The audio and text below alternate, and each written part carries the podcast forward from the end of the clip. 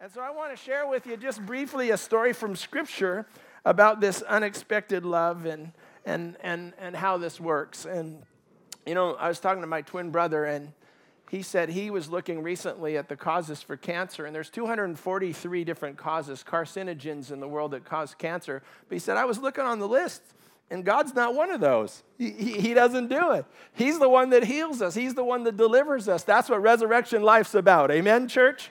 You believe that this morning? I know, I know some of you do, and that's, that's where we're here to celebrate it. Well, let's, let's look this morning at a story from John's Gospel, and this is about resurrection, but it highlights one character that stands out in the end of Jesus' ministry here on earth. And I want to share with you a little about her story today. So, John 20, verse 1 early on a Sunday morning, while it was still dark, Mary Magdalene came to the tomb and found that the stone had been rolled away from the entrance. And she ran and found Simon Peter and the other disciple, the one whom Jesus loved. She said, They've taken the Lord's body out of the tomb, and we don't know where they have put him. Peter and the other disciple started out for the tomb, and they were both running, but the other disciple outran Peter and reached the tomb first. I, think it's interesting in John's gospel that he writes the commentary and he tells us that he outran Peter. I think that's pretty cool. That's a man thing. They were both running, but the other disciple outran Peter, reached the tomb first. Verse 5. He stooped and looked in and saw the linen wrappings lying there, but he didn't go in. And then Simon Peter arrived and went inside. He also noticed the linen wrappings lying there while the cloth that had covered Jesus' head was folded up and lying apart from the other wrappings. Then the disciple who had reached the tomb first also went in, and he saw and he believed. For until then, they still hadn't understood the scriptures that said Jesus must rise from the dead. And then they went home. But Mary was standing outside the tomb crying, and as she wept, she stooped and looked in. She saw two white robed angels, one sitting at the head and the other at the foot of the place where the body of Jesus had been lying. Dear woman, why are you crying? The angels asked her. Because they've taken away my Lord, she replied, and I don't know where they put him. It was Jesus, but she didn't recognize him. Dear woman, why are you crying? Jesus asked her. Who are you looking for? And she thought it was the gardener. And, Sir, she said, if you've taken him away, tell me where you put him, and I'll go and get him. Mary, Jesus said. And she turned to him and cried out, Rabboni, which in Hebrew is teacher. Don't cling to me, Jesus said, for I haven't yet ascended to the Father, but go and find my brothers and tell them, I am ascending to my Father and your Father, to my God and your God. And Mary Magdalene found the disciples and told them, I've seen the Lord. And then she gave them his message. In this story, we, we, we hear just the, the, significance of the interaction and the significance of the role of Mary Magdalene in the Easter story. I want to spend just a couple minutes talking to you a little bit more about her story. You've maybe heard it, and, and because of tradition and culture, some of her story's been changed a bit. And so I, I want to just talk to you about how unexpected love this morning changed everything for Mary of Magdalene. She is She's mentioned, I think, uh, 14 times in the Gospels, and eight times she's mentioned with this group or this, this other like tribe that she traveled with. She was, you know, when we say Mary Magdalene, just like Jesus of Nazareth, Magdala was the town she was from. So that's not her last name, Magdalene. That's, that's the town she was from. And it turns out that this, this town was, Magdala means tower or castle. In the time of Christ, it was a had a thriving population. It was a town on the coast of Galilee, about three, three miles from Capernaum, where Jesus did much ministry. Dye, dye works and primitive textile factories were found there, and there was abundant wealth in the community. And it may be that Magdalene was connected with the industry of the town, for it would seem as if she was not without means, enabling her to serve the Lord with her substance. Now, some, sometimes we hear tradition that Mary Magdalene was a prostitute and that she was a woman of ill repute. And uh, many, many Bible scholars refute that because there's two different stories in Luke's gospel one of Mary Magdala and, and the woman caught in adultery. Those were two separate stories.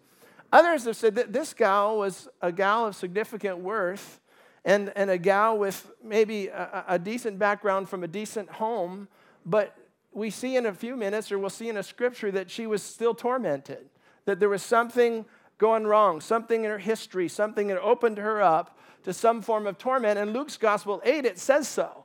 Soon, says soon afterward, Jesus began a tour the nearby towns and villages, and she was, he was preaching and announcing the good news about the kingdom of God.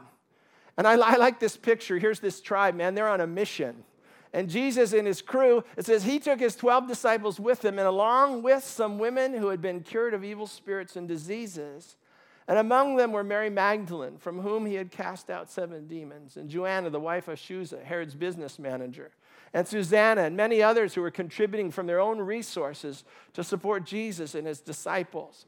Here, Mary's mentioned, and now she's with a group and she's with other famous women. One of them was, was even served in Herod's court, and they've been out ministering and, and, and preaching the gospel, and, and she's totally restored. But it's interesting here and in Mark's gospel, it makes this comment, and among them were Mary Magdalene, from whom Jesus had cast out seven demons we don't, we don't really get that. Like, understand in other places in Scripture, it doesn't go into great detail what that was about. But the number seven significant because seven, every place it's used in Scripture, it means there was completeness to this, that the torment was complete, that whatever was happening to her and how that happened, Scripture is silent, but, but what it does say, she was living a tormented life.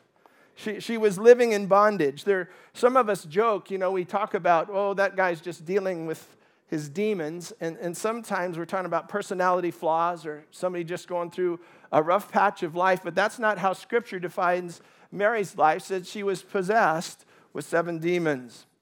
And uh, Jesus said, Satan, he comes to steal, kill, and destroy. How many know that? Jesus made a distinction what comes from heaven and what comes from hell. And what comes from hell is torment, it's demonic bondage.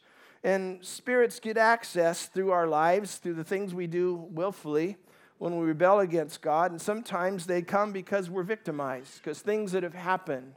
But we know this frustration becomes anger, which becomes uncontrolled rage and hatred, and often there can be demonic activity involved. Curiosity becomes fascination, which becomes compulsion, and that out of control obsession, and oftentimes demonic activities involved. Discouragement becomes defeat, and a defeated attitude leads to depression and depression leads to hopelessness, and then you can't break the cycle, and often demons are involved. Abandonment can lead to a sense of worthlessness, which results in an identity often shaped by demonic lies. And easing the strain or killing the pain with a glass of wine, or sometimes it starts out as an occasional distraction or escape, but it grows into an uncontrolled addiction, and we can see that demons can get involved a pattern of illness that can't be diagnosed, and others say are untreatable and chronic. And sometimes there's the demonic component involved, spirits of infirmity. But however you look at it, people end up chained. And however we decipher it, where scripture is silent, we can say that Mary was in bondage. The, the, the commentator Charles Spurgeon, he said this. He said, Persons who find themselves in Mary's condition, they end up unsocial and in solitary. If they were permitted, if they were allowed to or permitted, they would break away from all those dear associations of the family circle and are delighted to wander in dry places, seeking rest and finding none. They were pictures of misery, images of woe. Such were the seven times unhappy Magdalene. She was overwhelmed with seven seas of agony, loaded with seven manacles of despair, encircled with seven walls of fire. Neither day nor night afforded her rest. Her brain was on fire, and her soul foamed like a boiling cauldron. Miserable so, no dove of hope brought the olive branch of peace to her forlorn spirit. She sat in darkness and saw no light. Her dwelling was in the valley of the shadow of death. And among all the women of Magdala, there was none more wretched than she, the unhappy victim of the restless and malicious demons. But how many know that the unexpected love broke through? How many know that something changed all that? When, when people talk about Jesus' eyes and people that have seen him and had life after death experiences, they say there's something about his eyes. That, that when you connect with him and you connect with the eyes of the Lord, just, people have described it, it's like a flood. Streams of living, liquid love come out of him. And that day, Jesus was walking the streets of Magdala. And that day, the torment that was in her was confronted by just the solar flare of God's love pouring out of Jesus. And something happened and something changed, and she was delivered. Her life had changed. She was set free. That, that, that same love, when you read the Gospels, there's a guy, in scripture talks about this rich young ruler who came to Jesus and, and, and wanting to know how he could be a follower. And scripture says this Jesus looked upon him and he loved him. It's just a simple phrase. Jesus looked upon this rich young ruler, and scripture says he, he loved him. When Nathanael was being called as a disciple, one of the twelve, scripture says Jesus saw him at afar sitting under a tree and said to him, Oh, Nathanael, in whom there's no guile. I'm sharing that because Jesus sees us, his eyes are upon us. And if we, if we would allow him and connect with him and, and look upon his eyes, there's love for us. He, he knows us and he still loves us. Isn't that amazing? He knows Mike Sparrow, he still loves me. Because I can get up here on a Sunday and preach and share, but he knows my secrets and he knows my challenges. He knows what Tuesday looks like. He knows when I'm going to be discouraged. He knows when I'm going to blow up in anger. He knows those things and he still loves me. It's unexpected love. It's unexpected love that compels me just to move forward and to keep trusting him and to keep following him and to keep pursuing him. Anybody in here know what I'm talking about this morning? Have you ever experienced a love like that? An overwhelming sense of God's love and joy and that, that feeling, that sense that it's going to be okay, that God's going to turn this thing around, that He's still involved, we think it's unexpected, but he's working behind the scenes. He, he's changing things in the background. I, I still remember, like, I don't know about you guys, but the most intense hours on earth are when your kids are being born or your grandkids are being born. I mean, the tension in the hospital and the, you know, hearing your wife in agony, or I think it was worse when I heard my daughter in agony. I don't know. But, but that intensity, that intensity that comes, and then all of a sudden the baby's born and love fills the room and everything's going to be okay because God's on the scene. That, that unexpected love that breaks through. I have, uh, I have too many stories about that and just how, how, how God has come through over and over again. But in Mary's life, this is what I want to end with this morning is it's just not so much when his love invades and an unexpected love hits our heart but I guess this morning it's, it's our response to that that makes the difference. It's what happened when Mary was touched by that love. And just a few lessons from her life. Number one, her deliverance led to her devotion. J- Jesus said this those who have been forgiven much love much. I've found that. Sometimes the most fanatical people you meet for Christ are the former addicts. Sometimes the most fanatical people are the people that have been broken the hardest. And now they're redeemed. I've shared this story about Willie many times, and this is when we're in the other building. And there's a guy that showed up, especially Wednesday nights. And when he'd praise and worship, man, he'd clear the crowd. He'd be moving, and nobody would want to sit by Willie. and, and, that went on for a while, and, and I had to ask Willie, hey, man, I don't mean to quench what's going on, but uh, makes people nervous when you got full contact worship going on. I mean, th- that makes people nervous. And, and, and he said, I, I, I'm sorry, Pastor Mike. I was on San Quentin death row, and, and they, they found the evidence and turned it around, and I'm a free man. And I told God, every time I could worship, I would worship in liberty because you set me free. And so when, when those things go on, when unexpected love breaks, breaks through and you get another chance and a third chance and a fifth chance, something, something comes alive in you. Amen? And, and Mary's deliverance led to her devotion. The hard part through the years, you know, 40 years of being a believer and ministry, 30 some years, I've seen Jesus come and rescue lots of lives and get people back on the path, but it, it, it doesn't turn into devotion. See, Mary's story is different. What, what, what happened for her when she was converted, her pursuit of his presence never stopped. You see Mary with the tribe and Mary traveling.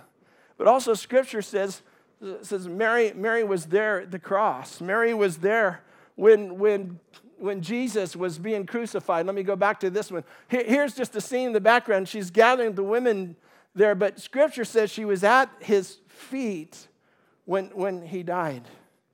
When Joseph of Arimathea asked for his body, it was Mary that was holding his body and, and carrying Jesus to the tomb.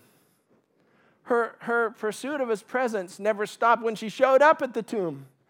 Here's these two angels. I'd be fascinated by the angels. You know what she said? Where is he? Where's his body? Here's there's two angels glowing, power coming at him. Scripture says she doesn't even pay attention. She just says, Where's my Lord? Where'd you take him? When, when Jesus finally reveals himself, she, she thinks he's the gardener, and there's reasons why in his glorified body. And last time she'd seen him, he'd been beat to a pulp, unrecognizable. Now she saw him in his glory, was confused, thought he was the gardener, and says to him, Where? Where's my Lord? Because of a changed life, her pursuit of his presence never stopped. There's this thing called perseverance. Perseverance, it's part of our Christian walk. And not to chastise anybody, but I, I know our, our culture is pretty distracting. And uh, it's, it's, there's lots to vie for our attention. And we can come and we can hear stories about people being touched by God and cheer and shout and even have this unexpected love breakthrough in our lives. But d- does that breakthrough lead to devotion? Does that, that breakthrough lead to, to a pursuit to know Him? A, pursuit to have relationship with Him? He, he, he came, He died to remove the wall that you and my, me might have relationship with Him. And, and that not just know Him in a story, but know Him as part of our story. Amen? Not that, Jesus, Jesus picks Mary as an example. And uh, it, it's amazing culturally when you, when you think about this. Um, where am I? Sorry. This is what some commentators say about Mary, because out of all the people that knew and heard that Jesus had said he would raise, be raised from the dead, Mary was there. And one commentator said this the risen Jesus appeared to Mary first, and it's ironic that in a time when women could not be legal witnesses, Jesus chose women as the first witnesses of his resurrection. Bible commentator Schreiner writes this Even though the testimony of women was not received by courts, Jesus appeared to women first, showing again their significance and value in God's kingdom. Borland, another conservative biblical commentator, writes this Why were the women chosen as witnesses of the resurrection? Was God trying to indicate larger roles for women in his new community of believers? All four gospel writers bestow a great honor on the women who lovingly and with servant hearts came to the early tomb to anoint Jesus' body, thus paying their last respects. These women led the way in proclaiming the gospel, indicating the duty and high privilege of witnessing for Christ is still open to every believer without distinction or as to their gender. Je- Jesus broke tradition in a big way. He, he allowed the women, he allowed Mary to be the first apostle. An apostle's a messenger. He allowed her, said, Go tell my disciples what just happened. And she was the first forerunner that went and got to preach that he's resurrected, that he's alive. Jesus chose her, I think, because of her devotion. I think he chose her because of her heart. Last but not least, the best evidence of a resurrection is a transformed life. Do you believe that? You, you can read scripture, and I've been with people arguing facts from out of the Gospels. I've been with people who, who you know, are antagonists and, and want to debate whether the, about the authenticity of Scripture or the changing through time of the different writings and can you trust it? I've, I've been in those debates before where, where Scripture came from and how, how come there's you know, some Gospels that didn't make it into the canonized Scripture, all those arguments. But you know what you can't argue with? The changed life. You can't argue with when somebody's been transformed. And Mary was transformed. You can't argue when, when, when this unexpected love captivates you and, and it's changed you and, and, it's, and it's brought resurrection life to you. You, you. you can't deny those things. So I've seen before and after pictures a lot. Here, here's just one example. I, have seen the before pictures when life's been, people have been broken by just the hardships of life.